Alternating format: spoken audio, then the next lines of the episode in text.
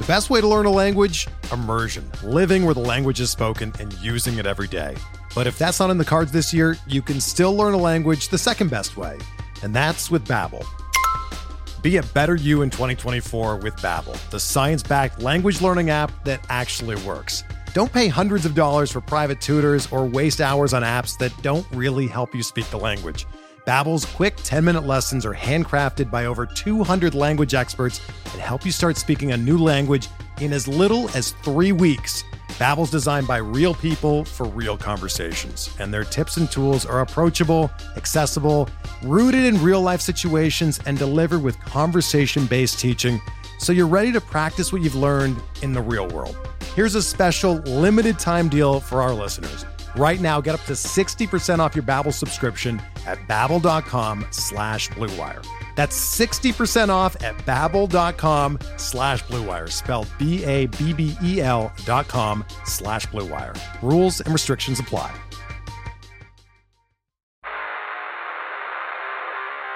You don't want it, you don't need it, but you're going to get it anyway.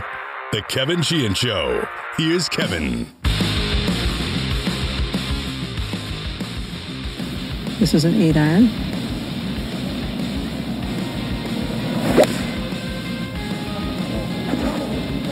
Extremely high, just right at the flag. Oh. Definitely in the water. There are the ripples. It hit a wall of wind. Matsuyama is Japan's first Masters champion. Hideki Matsuyama is the winner at Augusta yesterday, but that followed an opportunity that Xander Schauffele had at 16 that I think he choked a little bit on.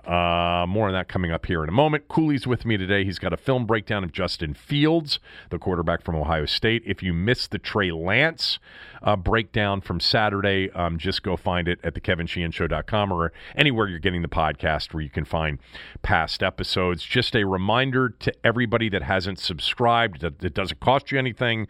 It really helps us if you are a subscriber to the podcast. And if you haven't rated or reviewed it, do that as well. That helps us out a lot. I just want to say this about 16, when it really appeared as if there was a golf tournament to be had.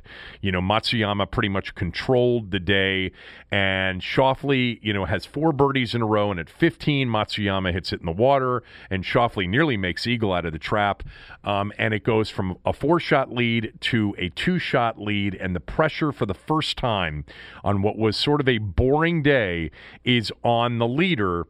And Xander Schauffele comes to the 16th tee box, and I know there's some wind issues there, and he's, you know, discussing with his caddy, Cooley, 7 or 8 iron. He pulls out the 8 iron, and he said afterwards that he thought he hit it perfectly, that he had no problem with the shot he hit. And then he's got to hit his 3rd shot from a drop area, which was just 148 yards out. That is a rough drop area for a par 3 after you put it in the drink. What did you think, Cooley? 148 yards drop area. Just a soft wedge for him. Yeah. Yeah, that he hit. Man, he really factored the wind in on that one, though.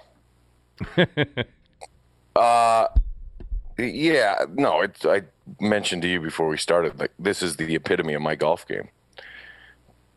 Not going to get mad at the shot. I hit it where I wanted. Was a foot short. A yard short. 2 club lengths short. The extra 3 inches gives it to you. No, 16 was a weird hole. This is a weird deal. Like, you just play it to the right. But then there's that ridge. Like, Matsuyama on 16 missed the ridge. So yeah. He's out up on top of the hole on 16.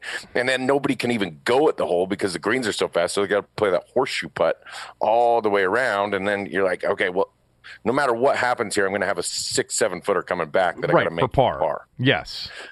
You've got to get it up on that and let it roll down off that ridge. I understand that. But he was going right after the pin, it would have appeared. Oh, you're talking about Schauffele? Yeah. He was going after the pin. No, I think the mistake he makes here is realizing that it's him and Matsuyama. And Matsuyama's not a Masters champion. This is his first run at it. And even if you bogey it, and you keep it within a couple, he's still got to play 17 and 18. Yeah. You make him play. You put the pressure on him. I don't think he had to go for it right there. That's hard to say, though, because the dude had birdied 4 straight. He was on fire. No, going into 16. So I understand the play. It's just you hit the ridge. He's whatever they're saying about the 8-iron, if the wind caught it to push it left, he's 8 yards short of where he wanted to land. Yeah, I don't know if it was 8 yards, but it certainly was a few. It was enough short and left that he didn't have a chance. I mean, you miss that short and left, you're going to bounce in the water every time. His quote is, quote, "I hit a good shot. I committed to it. It turned out bad. I'll be able to sleep tonight. There might be some tossing and turning, but I'll be okay. I hit a perfect iron. It was 184 yards. I can hit my 8-iron 180 yards out here. I turned it right to left. The wind was into left to right. It got smoked and eaten up. You could kind of see it. The ball hovered there. I was chasing. I was still 2 back. Hideki is a great left-to-right iron player. I figured if I hit it close, he was going to hit it right on top. I was in full chase mode, so I have no regrets from that aspect." I don't think he was in total chase mode at that point. You didn't need to be. You're only 2 back with 3 to go, and you've got him thinking for the first time that he might lose this tournament. You know, and the bottom line is he didn't hit a good shot.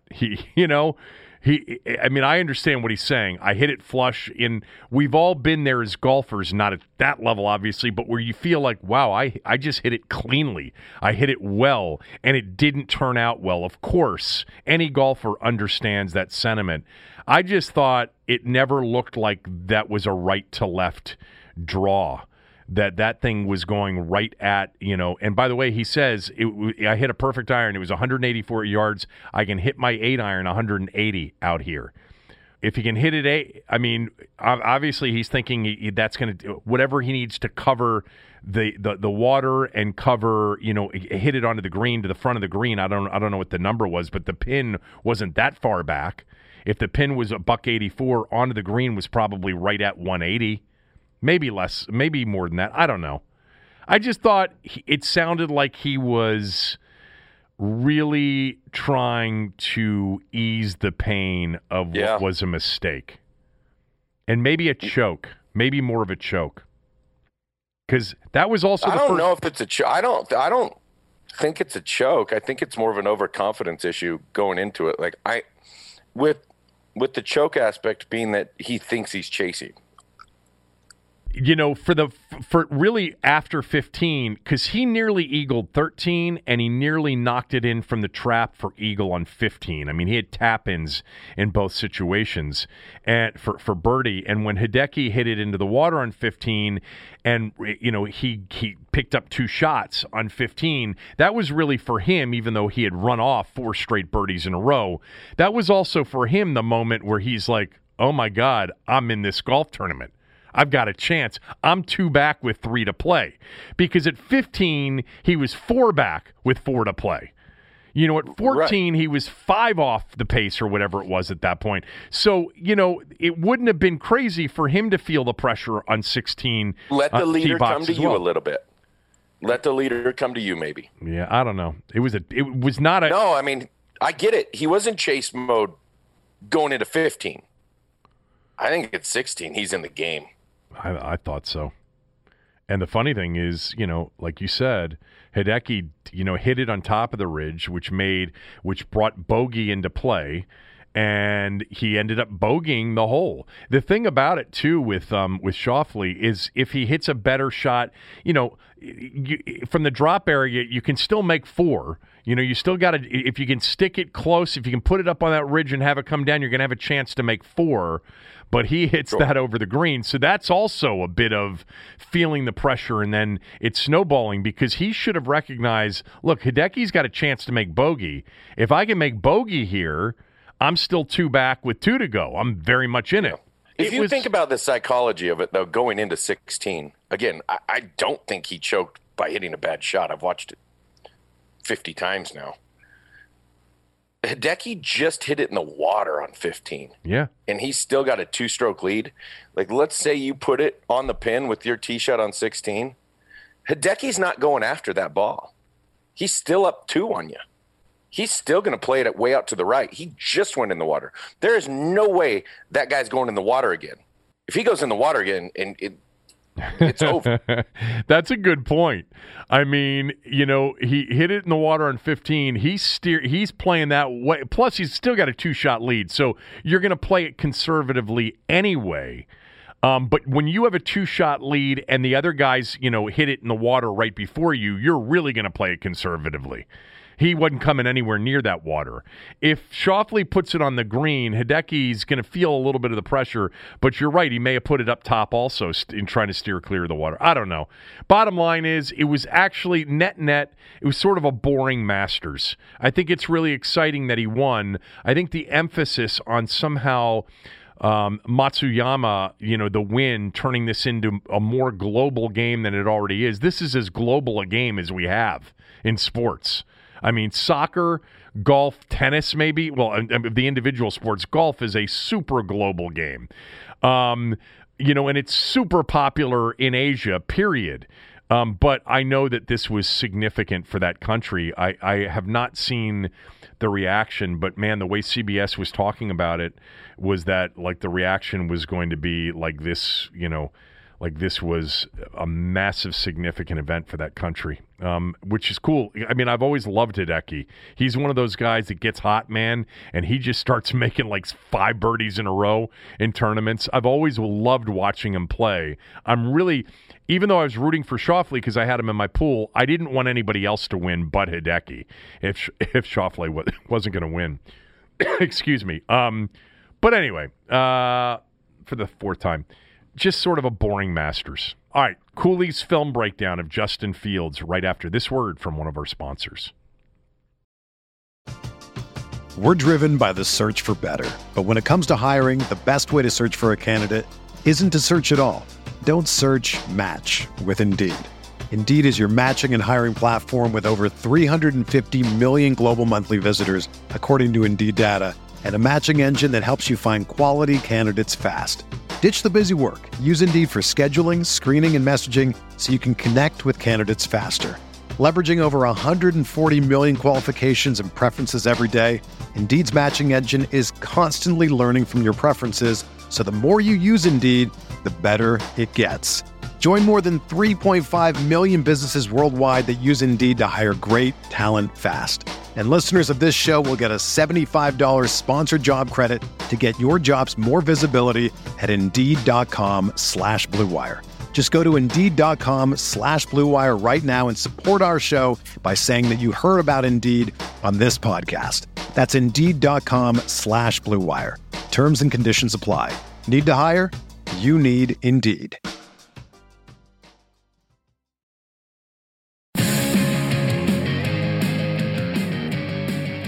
All right, Cooley's got a film breakdown of Justin Fields, the quarterback from Ohio State. He did Trey Lance on Saturday. If you missed that, that's available. All right, what do you think about Justin Fields?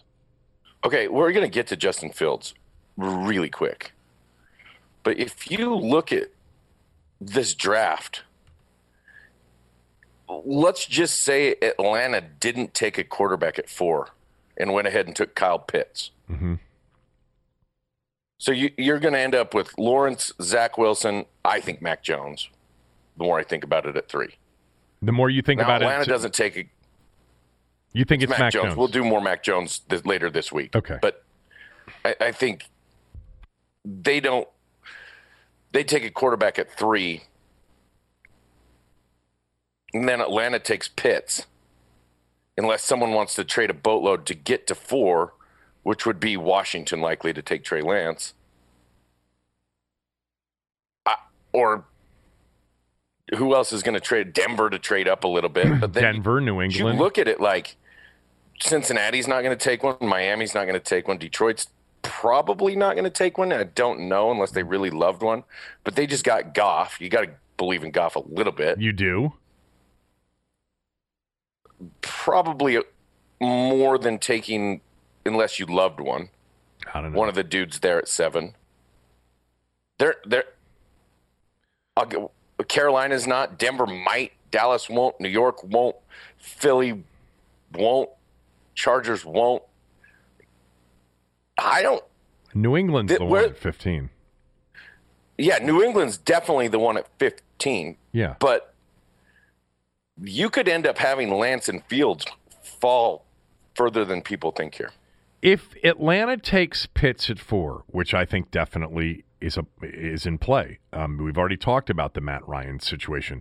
They may decide to take a quarterback because of Matt Ryan's cap numbers the next couple of years as well. But Matt Ryan's still a really good quarterback, and he's a known entity for another 3 years of high-level play minimum, I would think. So if they do take Pitts, you're right about Cincinnati and Miami. Neither one of them is taking a quarterback. And then you're going to see, you know, some of the receivers. You're going to see Sewell and another receiver come off in the next two picks. I think Detroit is a spot to trade up to, or Detroit's a team that could take a quarterback. I don't know why you would think that they're convinced that Goff is their guy. I know he's young, but, you know, and maybe, you know, maybe they do. I'm not saying I'm convinced he's their guy, but I'm saying with guys like Jamar Chase on the board and Devontae Smith and some of these dudes, Patrick Surtain, that maybe Goff's their guy enough over Fields or Lance. And I think Lance still probably goes before 7.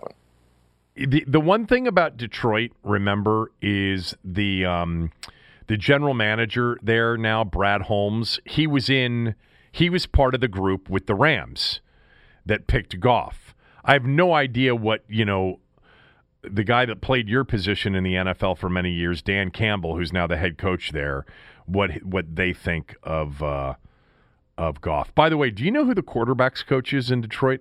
I do. Mark Brunell. That's correct. Yeah. Anyway, so if you want to say Detroit takes a receiver there, Carolina just traded for Darnold, I think, because they figured that whoever would be left there they didn't love enough, so that's why they dealt for Darnold. I mean, they're going to pick up Darnold's option here. You're not going to draft a guy now at 8. And then Denver takes a quarterback for sure. So the trade-up points are Atlanta, Detroit, Carolina. And then for Washington, there's no way if a quarterback or if, you know, falls beyond Denver, are you going to be able to deal, because it's Dallas, the Giants, and the Eagles in order, and there's no way they're trading with Washington to allow them to get a quarterback if Fields or Lance dropped. So, well, Denver doesn't take a quarterback for sure if only Fields is left on the board. Okay. Well, that might be an indicator of what your film breakdown is going to reveal. But I don't know where Lance goes in this deal. There are teams that are going to really love him, and there are teams that are going to have concerns with Lance. I mean, the lack of play and some of the lack of experience as a guy running an offense is not going to be loved by a lot of people. I would bet you that all 5 quarterbacks are gone by 10 or 11, worst case, because of Denver sitting there and because of New England's ability to maybe trade up to 10 with Dallas or 11 with the Giants, or 12 with Philadelphia. I don't, you know, they're not. And by the way, all of a sudden, if Trey Lance is there at 12 or Justin Fields is there at 12, a lot of teams then become more interested from below. Obviously, Washington would be one of those. We you know, the Bears would certainly be one of those teams. And the Steelers could be interested in moving up if you got one of those guys that they really love to really drop. No, I think I agree. I will say this. If Washington were to move up to 4 to get Lance, they're in love with him. Well, of course. I mean, not just the idea, because I'm just proposing to you that there's a chance if Atlanta doesn't take him or trade the pick to somebody that takes him, that he goes all the way to 7 to Detroit. The other thing, and we were talking about it on the radio show this morning, the other thing just to consider, too, is this idea that, you know, if Washington traded up for Lance or Fields or somebody like that, that they would just sit him behind Ryan Fitzpatrick this year. I just want to remind everybody that doesn't happen anymore. All right, the Patrick Mahomes thing is unique. Dwayne Haskins and Jake Locker, along with Patrick Mahomes, once Haskins went beyond Game 5 starting, and he ended up starting, in Week 6 at Miami, he became just the third quarterback in the last 10 years to be a top half of the first-round quarterback not to start by Week 5. And I pointed this out back then. Locker, it turned out it's because he sucked. You know, Mahomes was a complete and utter outlier. They knew how good he was. It's just that Alex Smith started 5-0 that year, and the Chiefs were really good. I still contend. Well, that's the other aspect of why most of these guys start right now. That is true for really good teams. That is true. Like Washington is good enough with Fitzpatrick to be a playoff team. So Miami was good enough with Fitzpatrick last year to be a playoff team. Guess what they did? I don't need to guess what they did, but... No, you don't. You remember. You can remember back that far. I have recall of that. Yeah. I mean... Yeah, I think Miami made a mistake. You think Miami made a mistake in Tagovailoa? No, I'm not going to say that right now. Oh, sitting Fitzpatrick last year. Sitting Fitzpatrick on a hot team. I agree. Well, they weren't super hot. They weren't to make. I thought Miami had a chance with their defense to make an actual run. Yeah. I mean, you can debate how far they could have went, but they beat good teams soundly throughout the season. Now, some of it was some big time defensive touchdown, special teams plays, but they beat some good teams down the stretch, playoff teams. Yeah, good teams. So, I think it's a little bit of a mistake to the current players on that team and to everybody involved through that year to say, we have to figure out who this dude is right now. By the way, the Jordan Love, somebody's out there screaming, Jordan Love, Jordan Love. I understand that. I was talking about through the Haskins draft. I was big on that, on Haskins playing, because I felt like on a bad team, if Haskins didn't play early, that would be an indication that he wasn't very good. And we didn't believe. I never once, even into the playoffs, believed that Washington had a chance to make any kind of a run. Last year, you're talking about.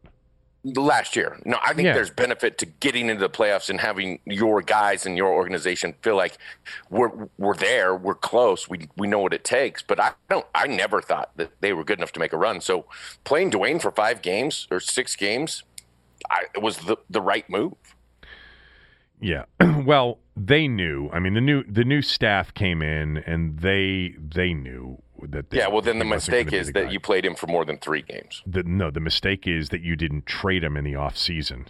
That's the mistake. Agreed, but everybody thinks that you're just going to go ahead and swap a first because you because you picked him in the first a year ago. It wasn't the case. No. Let's be really let's be really clear on this. Ron Rivera and Scott Turner, if injected with truth serum, would tell you that they knew when they took the job, more likely than not, that Dwayne Haskins wasn't going to be the long-term quarterback here. Now, were they holding out some hope? Maybe. I would almost bet any amount of money that the owner was doing the thing where he said, I really would love it if you gave Dwayne a chance. I really think he can play. He played, he went to Bullis with my son, and he's really good, and he's a nice kid. And they're like, look, we're not going to be very good this year anyway. This is a long-term culture fix. But really what they should have done is they should have said, we've evaluated everything. We've talked to everybody that's dealt with him. We can trade him now and get like a 4th rounder or a 3rd rounder or something like that. Or if we play him, we'll end up getting nothing for him. If we want big boy talk now and we want a big boy organization, this is what you do. You cut your losses early, not late. Now, look, I know, what I thought. I wanted to see him play last year. I thought I saw something in 2019 that might be decent, but they were the ones that knew. They knew what his work ethic is. They knew all these issues with, attitude and preparation, and even if he was a nice, smart kid, that's not the point. They knew that it was a long shot. They should have dealt him. Period. End of discussion. There's no chance that they cut him before the season was over. They cut him before the season was over. And there's no chance that when they got to August or even, let's just say, before the trade deadline, that they didn't know they were going to cut him. They should have traded him. Yeah, what? You're right. I'm just suggesting to you that if you're listening to this and you believe that they would have traded him for a second, you're wrong. Oh, I'm not saying you weren't getting. Yeah. You were getting the comp third or fourth, or before the season started, and that's best case. And that was somebody that really loved him. And when you're trading a guy into his second year, and it's just the second staff that's evaluated him, anybody else looking at it's like, yeah, there's some problem. Yeah, but the second staff can say, "Look, he's not my guy." Well, the point would be he wasn't. But every aspect to Dwayne was. It's not like they were taking a quarterback that is a running quarterback. Like he is sort of the type of quarterback that they've had. Yeah, true. That's not like he didn't fit a scheme. He fit essentially what scheme they had. I mean, with his physical traits. Yes, I agree. So, look, I'm not just saying that they took the job and they're like, oh, this guy's not the guy. I'm saying they took the job and said, look, we've evaluated him. He's probably not the guy, but we're not going to be very good in 2020 anyway. We're in the midst of – by the way, if they were in the midst of just changing the culture, that would have been another reason to get rid of him. But, I don't want to beat this to death. The bottom line is they missed out on an opportunity to get something rather than nothing for him. Whatever that something was, it was more than nothing, and they didn't get anything for him last year. And they wasted, time where they could have started Kyle Allen right from the beginning of the season if that's what they really believed in. But, whatever. They didn't do it. We got caught into this conversation, which means I promise you right after this word from one of our sponsors, Cooley will get to his Justin Fields film breakdown. If you're a basketball junkie, then you know there's no better time of year than the NBA playoffs. Twice a week, JJ Redick is cooking on his podcast, The Old Man and the Three. He has guys come on in all stages of their careers to talk about the league and share stories you won't hear anywhere else, including Devin Booker on why he talks so much trash, Ray Allen's epic free throw competitions with LeBron in Miami, and the moment Tyrese Halliburton knew Pascal Siakam would be a good fit in Indy. In addition to player interviews, every Monday, JJ breaks down the top three things happening around the NBA with unmatched analysis, not outlandish takes, and is often joined by masterminds of the game like Tim Legler to dive deep on rookie reports, trade breakdowns, and why is mean mugging now a tech? You won't find another outlet that covers the game as comprehensively and with such insight as JJ does it on The Old Man and the Three. Make this your companion podcast during the playoffs. Listen to The Old Man and the Three ad-free on Wondery Plus or wherever you get your podcasts.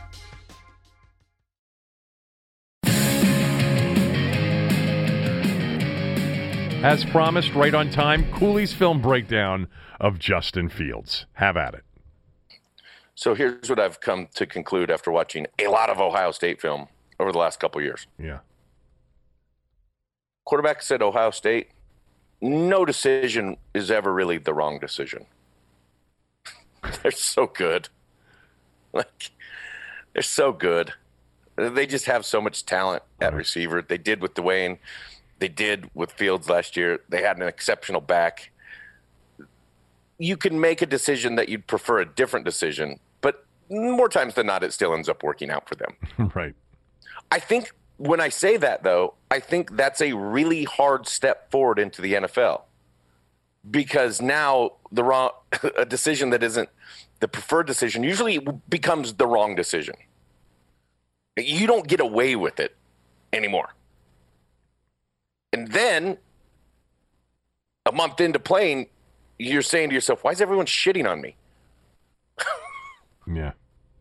I can ball. You can, but you're making the wrong decisions here. So with Justin Fields, there's a lot like Dwayne, there's a high completion percentage. Super high completion percentage. You're throwing to open receivers a lot. And you're throwing to dudes that can make plays. So and he was, and he is, and that's what it is at Ohio State. Like, it's not hard. It is not as hard. And it's different because you're playing some Big Ten teams that aren't SEC defenses. You're playing teams that don't have quite the talent on defense as some of the SEC defenses, where even if you're Clemson, sometimes it can be the wrong decision. There's some more speed back there. So as I go through this and look at Fields, let's start with the positives. And I thought this was really funny because I was reading some of the stuff on Fields, and like Kyle Shanahan after his workout had a quote. Like, I'm sure when we see him in person, he's going to look like he throws the ball really well and he's going to be really fast. That's not what you want Kyle Shanahan to be saying. What do you want him to be saying? That he's going to look like he can throw the ball and that he's going to look really fast in a workout. I want Kyle Shanahan to go, look, I just want to see what I've seen on film, which is a incredibly quick decision maker, a process guy, a guy who can work the field. And then I want the traits to back up the mental side of it on the field. So what did he mean when he said, I want to be able to see? I have no idea what he meant. I just we could probably go through.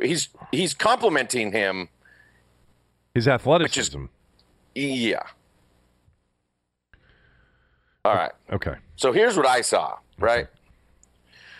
The positives, the dude can make plays. Let's not doubt that. And he can make plays that other guys can't make. A screenplay breaks down, and he can run it for 10. You can't. There are no quarterbacks that can run it for 10 on a broken screen. That's a busted play, dude. Yeah. And he can take off and make something out of that. He can make throws. Like, Fields can make some throws. And it's funny as I go through this, like, I decided there are two kinds of holy shit throws. Like, holy shit, he made that throw. And then, holy shit, that's not a good throw. Like, there are two kinds of them. But he can make those wow throws. And he does. And he makes them on the move. He makes them in the pocket. The deep ball stuff, between 30 and 50 yards, I think you see some really good throws. I think you see some bad ones. But there's some stuff to that. He can process and he can see things, and there's anticipation at times where you go, I can see that he understands certain concepts. I can see that he sees and understands certain defenses, and he doesn't have to wait on it. But it also, we'll get to the negative words, there's not a consistency to that. Talk about a guy, I think he's a pocket passer. I think he has the ability to stay in the pocket. I don't think that he's always looking to run. I think that he's comfortable back there and trying to read the field, which I like. So again, there's some stuff on that I think is really positive. The negatives, or just in general, continuing. He's got this, like, he's a B as far as accuracy goes. He's not incredibly accurate. It's not as bad as what I saw with Dwayne at Ohio State, where he's missing a ton of underneath throws. Fields has got more touch than that. He can throw with different arm angles. He can, kind of manipulate the ball where he wants to more than I think Dwayne could. But the negative of it, he's still got this long, delayed release that's not a consistent release, where sometimes he looks like he's shot putting it. Sometimes it's taking forever off that fifth step or that third step to get the ball out of his hand. And then it's almost like this relative accuracy. Like, he's going to throw it relatively close to the receiver more times than not. So it's in the radius where it's catchable, but it's really not catchable to run with the ball. Does that make sense? Yeah. He's not a precise thrower of the football. I'm surprised that you say that, but continue. I'll save my questions for... No, you can find... No, here's the thing you can do, and this is the other strange thing with Fields. You can find moments and spans of time in different games where you can find him getting hot. Yeah, definitely.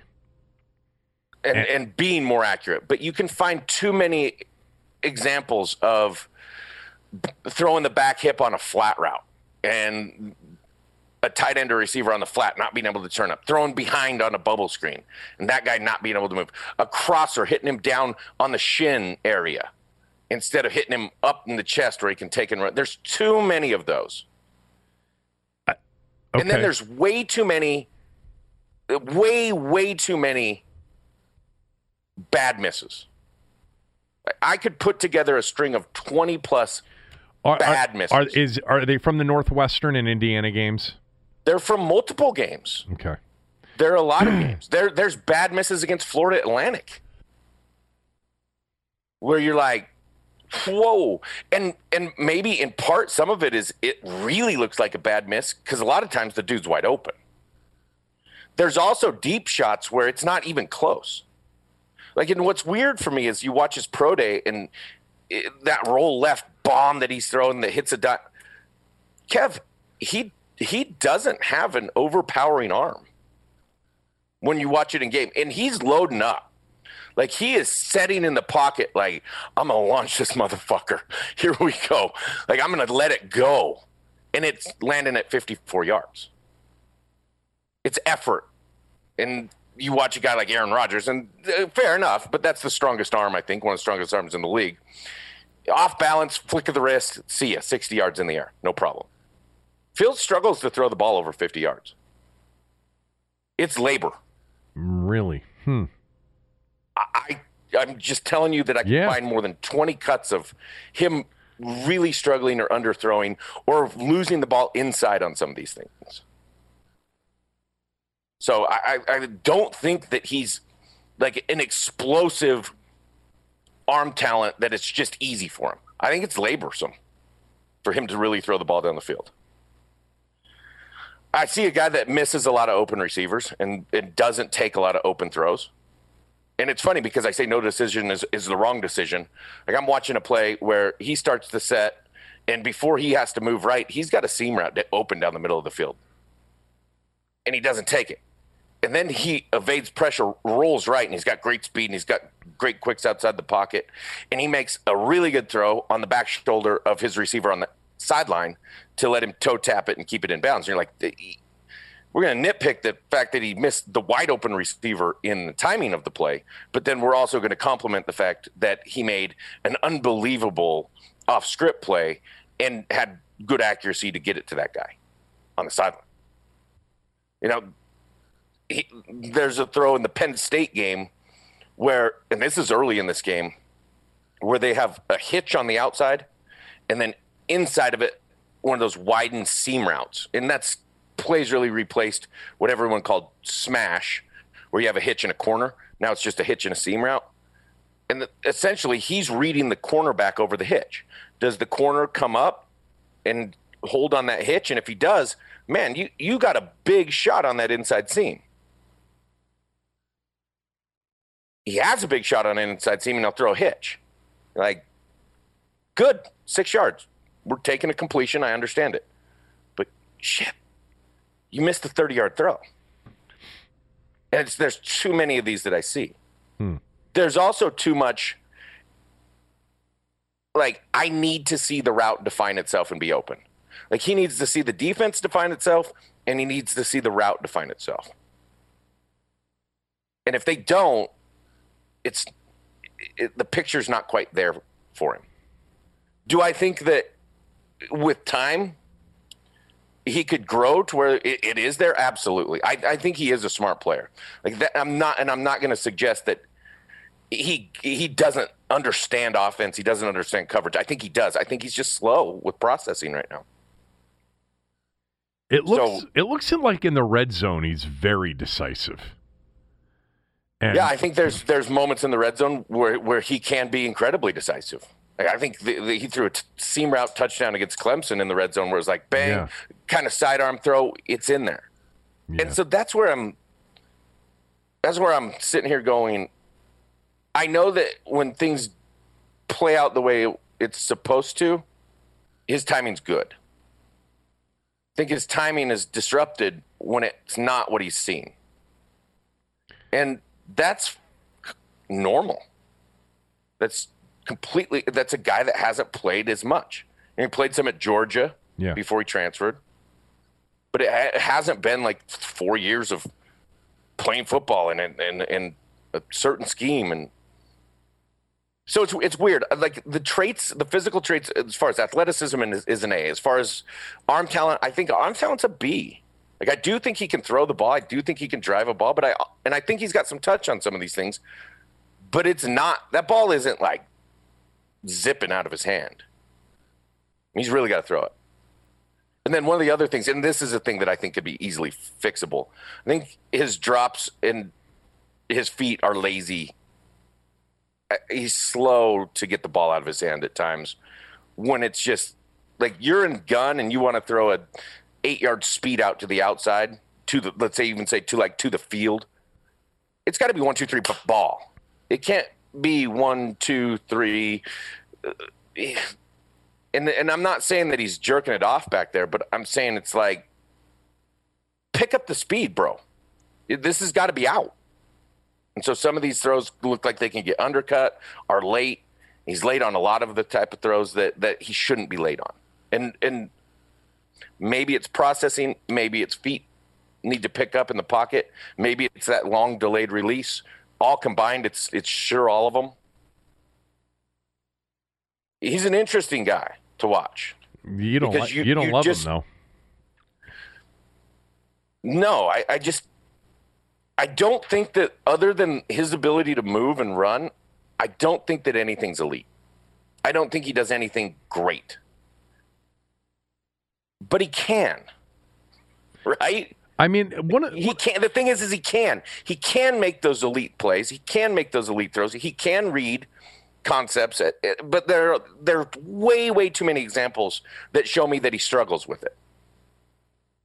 So I think he's, like, other than pure athleticism, it's like B. I just don't get the long ball. I think he throws a really good long ball. He can. I mean, just the Clemson game alone, some of the big shots that he hit on, they're perfectly thrown. No, and it's almost like I'd like to sit down and put like the 15 of these poorly thrown long balls together. Right. And go, explain to me what happened here. Like, and he might say, yeah, coach, I tweaked my shoulder that week or dealt with something that no one knew about. Or, and, why is this happening? Can you tell me? Because if there's a reason, then I understand it. The wind-up thing, I mean, it's not Phillip Rivers. It's not an odd-looking release. It's not, Byron Leftwich. It's not like some of these super long that have been criticized or odd releases. I did go back as you were talking, and I do notice that on deeper balls, he's definitely getting his legs and his body into it to get the ball downfield. But I don't find it to look unusual, though. No, I'm not saying that it looks unusual, but I'm saying that he can't just flip it out there. Does that make sense? Yeah, but it looks to me like he can throw the ball deep enough. Like he's got arm strength to let it go deep and be accurate deep.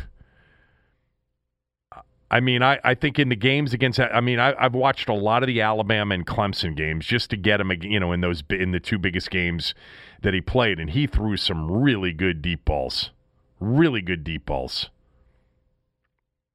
No, I'm with you. Like the Clemson game, down 14-7, he lets one go to kind of that inside seam and hits his receiver pretty much in stride down to about the 5-yard line. Exactly. And you're like, no, again, this is where this is really interesting because I see some of the excellence. But then, like, the play after that, the Clemson game, he throws a touchdown to the tight end on a whip 7 route that should never be thrown. It should have been undercut and picked. Yeah, I know. Like, I found 5 plays in that Clemson game that he got away with that should have been picks. That game could have went a lot differently if a couple of those Clemson DBs just make a play. Yeah. So that's like where Lance. I'm coming from is like, here's the thing. Without the Clemson game, I don't think he goes in the first round. Wow. I also think, much like Haskins, he needs some time. I think he needs some time in an offense in the NFL, in a system in the NFL, where he's given some time to grow. Haskins. If not, it's definitely going to be one of those guys that you're going to have to scheme for quite a bit. The Haskins situation, when we go back to you and I, you know, talking about his college career, and neither one of us wanted Washington to draft him. That was your position. That was my position before that draft. I didn't think Haskins was that great as a college player, and I thought the best defensive teams that he faced, Michigan State that year, Washington in the Rose Bowl, especially the second half, you know, he didn't handle pressure well. The ball was high. That Michigan State game was an ugly game for him, super ugly, against maybe the best defensive team that he faced that year. I do not see the same issues with Fields. I think he handles pressure well. Yeah, I don't see a guy that changes. It doesn't look like he senses or feels pressure in the pocket the same. It doesn't seem like he senses or feels pressure of the moment the same as. Like, I think he's better in those aspects. But again, I mean, I don't want to compare him just to Dwayne and say, look, he's a first rounder, because Dwayne was a first rounder. Dwayne wasn't. Dwayne should have been a first rounder. He should not have been. Yes. We're now in this era where, in all honesty, 6 years ago, Trey Lance probably isn't a first-rounder. Like, Mitchell Trubisky was one of the first guys that was, like, a one-year dude that we're going to take a shot, because we just have realized in the NFL that we have to have a quarterback. We just realized. No, I mean, think about it, though. Yeah. Like, do you think Aaron Rodgers today would drop as far as he did? Do you think Ben Roethlisberger would drop as far as he did in these drafts? No. No, there's no effing chance. Yeah, but you're going way back now. I am. I realize that, but the quarterbacks go now. I mean, look, the truth is, and I was reading this right before the show, it's been since 1999 that we've had five quarterbacks taken, like, in the top 15, I think it was. So if we get five quarterbacks, this has a chance to be an all-timer for first-rounders early.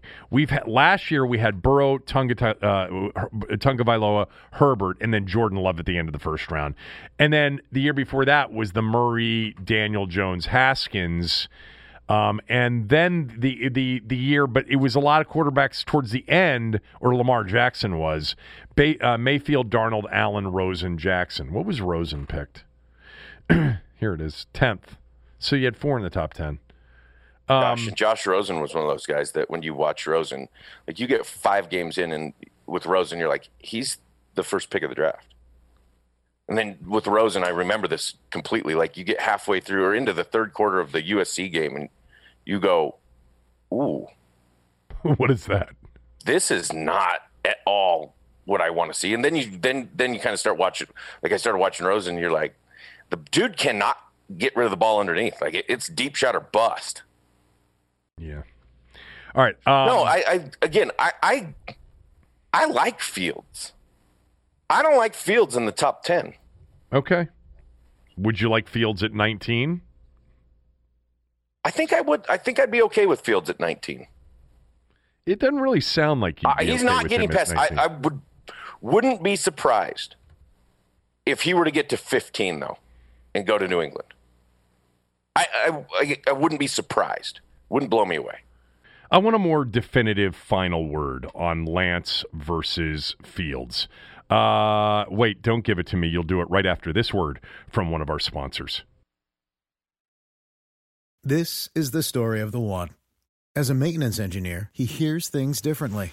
To the untrained ear, everything on his shop floor might sound fine, but he can hear gears grinding or a belt slipping. So he steps in to fix the problem at hand before it gets out of hand. And he knows Granger's got the right product he needs to get the job done, which is music to his ears. Call, click Grainger.com, or just stop by. Grainger, for the ones who get it done.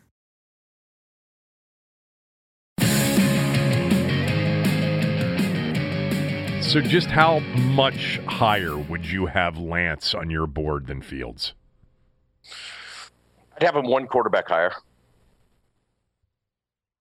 And if you're asking where you draft him,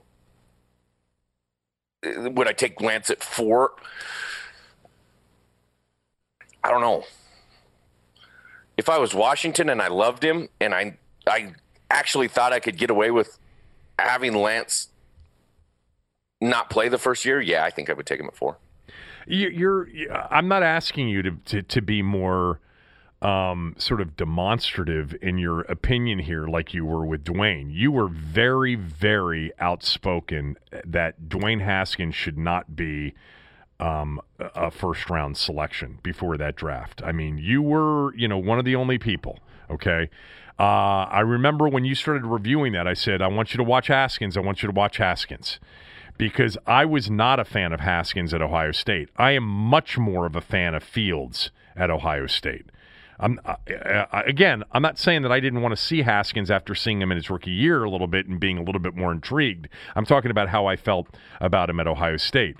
I like Fields much more than Haskins, but he has played some games that have left me wondering, whoa, like the Indiana game and the Northwestern game. It's like, wow, you're capable of playing that poorly at that level with that much talent. Now, Northwestern was an excellent defensive team this year.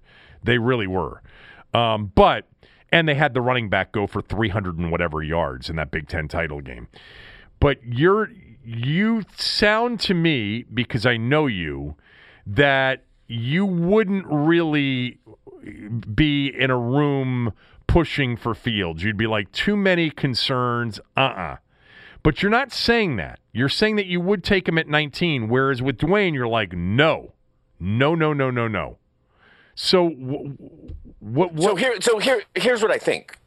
I still think that Fields right now, the way I see him with as much as he's played, in the relative world of where you would sit on my board would probably be a second rounder. Okay. Well, okay. But based on necessity, you'd say, okay, we could take this guy in the first round because of the position. Like, I think just that position allows you to draft a guy up a full round. But you think Trey Lance is a first rounder? Yeah, I think Trey Lance has all the qualities as an athlete that Fields has that you're going to need in the NFL. I think he can run. I think he can move. I think you can do stuff off script with him. I think Lance is, to me, a better thrower of the football. I think he's a more accurate guy. Although we talked about it the other day, like I think Lance at times can drive the ball down into the ground. Right. And the other thing, when you watch Lance run and Fields run, realize like Fields is outrunning Division I athletes on a high level. Lance is outrunning randos in the FCS. But they're both on teams that are. Sorry, I don't want to put the FCS down, but you just realize, like when Fields shakes somebody, it's different. Yeah, like I don't want to get all hyped up about Lance because, like he's rolling right and breaking a tackle of an outside linebacker who's unblocked, and then he's making a throw. Like that's awesome. I love that he can do that, but that outside linebacker from wherever it is not, he doesn't play for Michigan, Yeah, I mean, you just got to look at some of his runs against Bama and Clemson. I mean, Bama I know is not great defensively this year. I understand that, but they also weren't South Dakota State on defense or James Madison. James Madison's pretty good, though. I know. James Madison beat a lot of Division I teams. Okay, well, let's not go nuts. I think Maryland blew him out.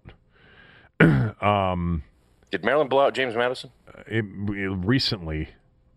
I mean, I'd have to find the year. 52-7 in 2014, Maryland beat James Madison. I don't think... Yeah, but James Madison the last 5 years has been really good.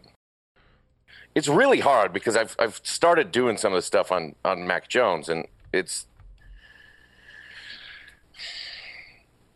It's Alabama with Alabama receivers. Well, but you just said the same thing about Ohio State.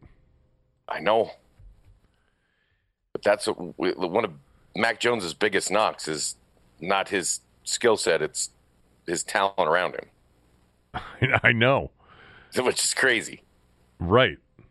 That on some level has to make it harder to evaluate. But I mean, you're close to an expert on this.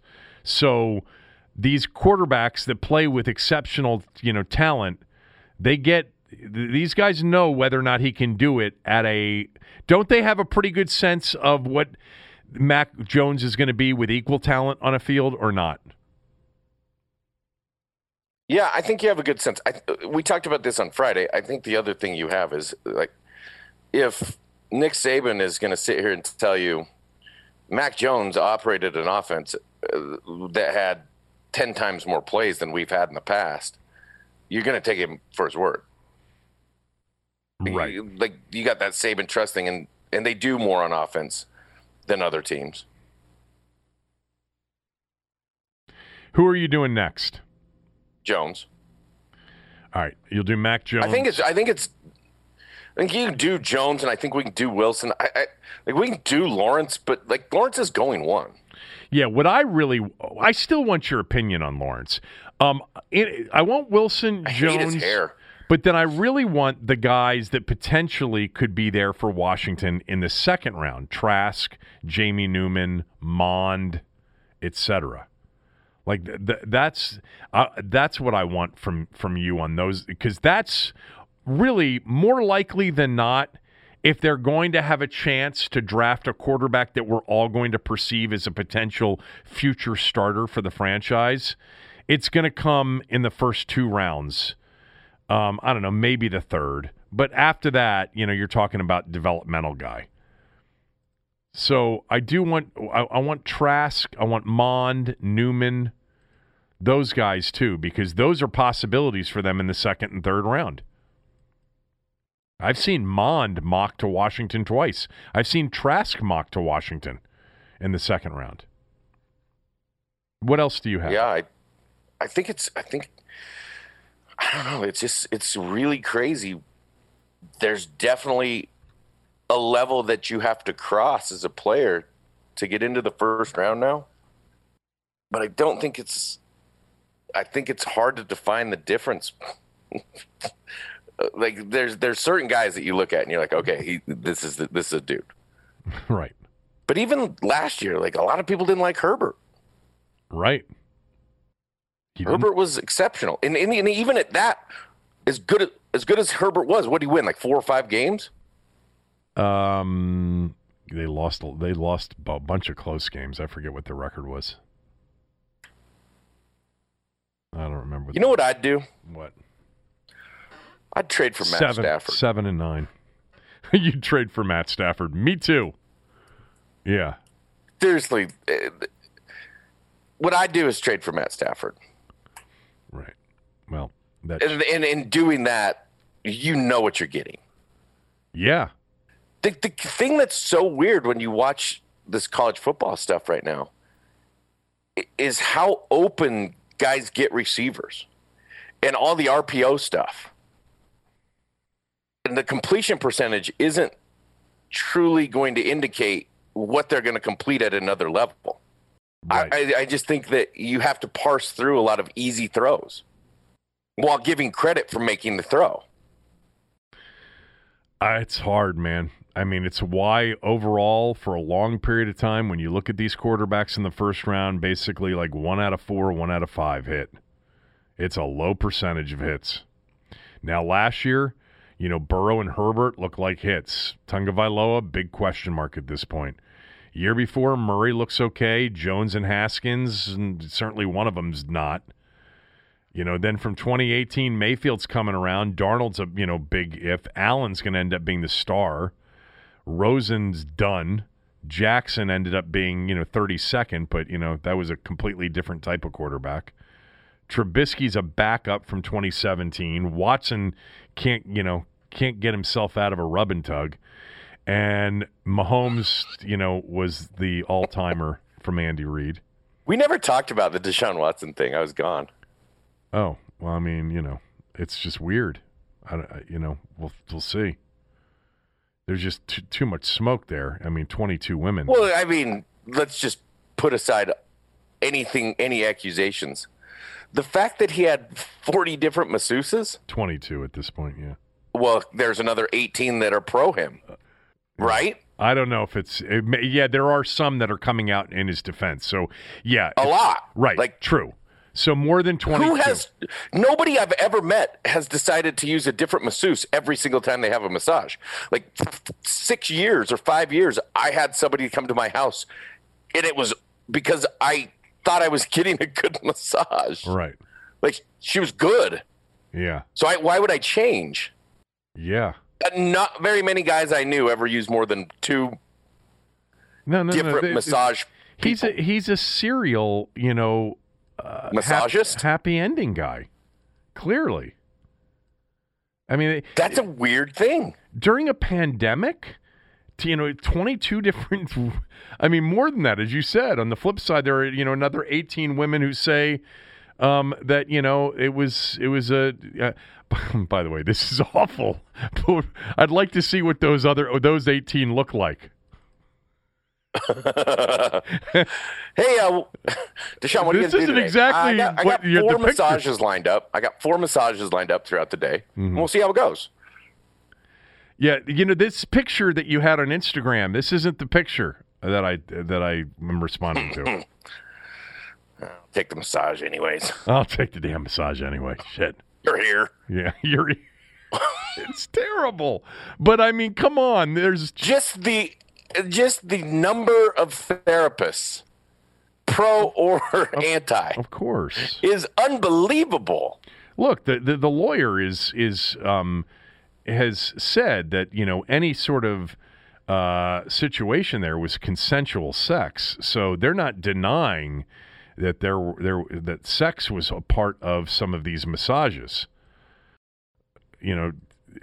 It's just really the whole story is really one of the more remarkable, incredible stories of the last couple of months in sports. All we were talking about. I wouldn't call it remarkable. It's remarkable in that we went from, oh my God, what are they going to do? Are they going to trade him? Are they not going to trade him? It'll be the biggest, haul in trade history if they do trade him. Why does he want out? Is it this Easterby guy? What the hell's going on here? Why does he want out? And now, Houston. Well, maybe it's because he's got too. Maybe he used up all those therapists. Yeah. Maybe he just wants to get to another city. Right now, Houston is sitting there going, would have been like four firsts. Well, yeah. Well, now. Like if you're sitting there, if you're Houston, you're like, think of what we would have had, and now he might not play anyways. I'll tell you what. I don't know what the league's going to do, but let's just say this doesn't get resolved by the season. At this point, I wonder if he'll want to play for Houston. He's not going to get – no one's trading for him now. Not until this stuff is cleared up one way or the other, and they know what they're getting. Would you call Houston and offer this year's first? If I'm Washington, just this year's first? We'll give you 19. Oh, that's such a good question now. Yes, I would. I'm sure they wouldn't even let a trade go through right now. They may not. Good point. But we're missing the big point anyway here. Washington's the one team more than any other that couldn't do it.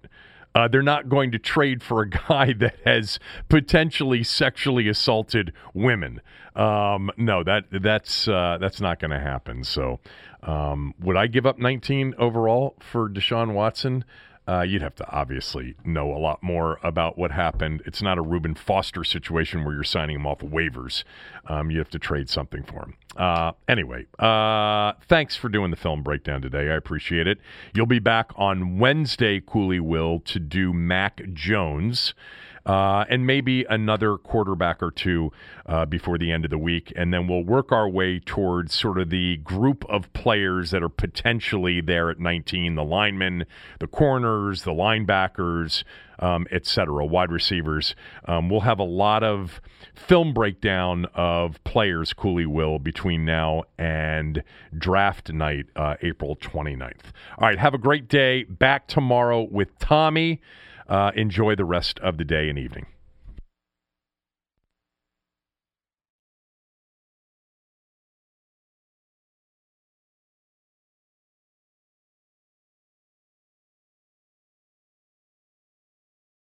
Everyone is talking about magnesium. It's all you hear about. But why? What do we know about magnesium?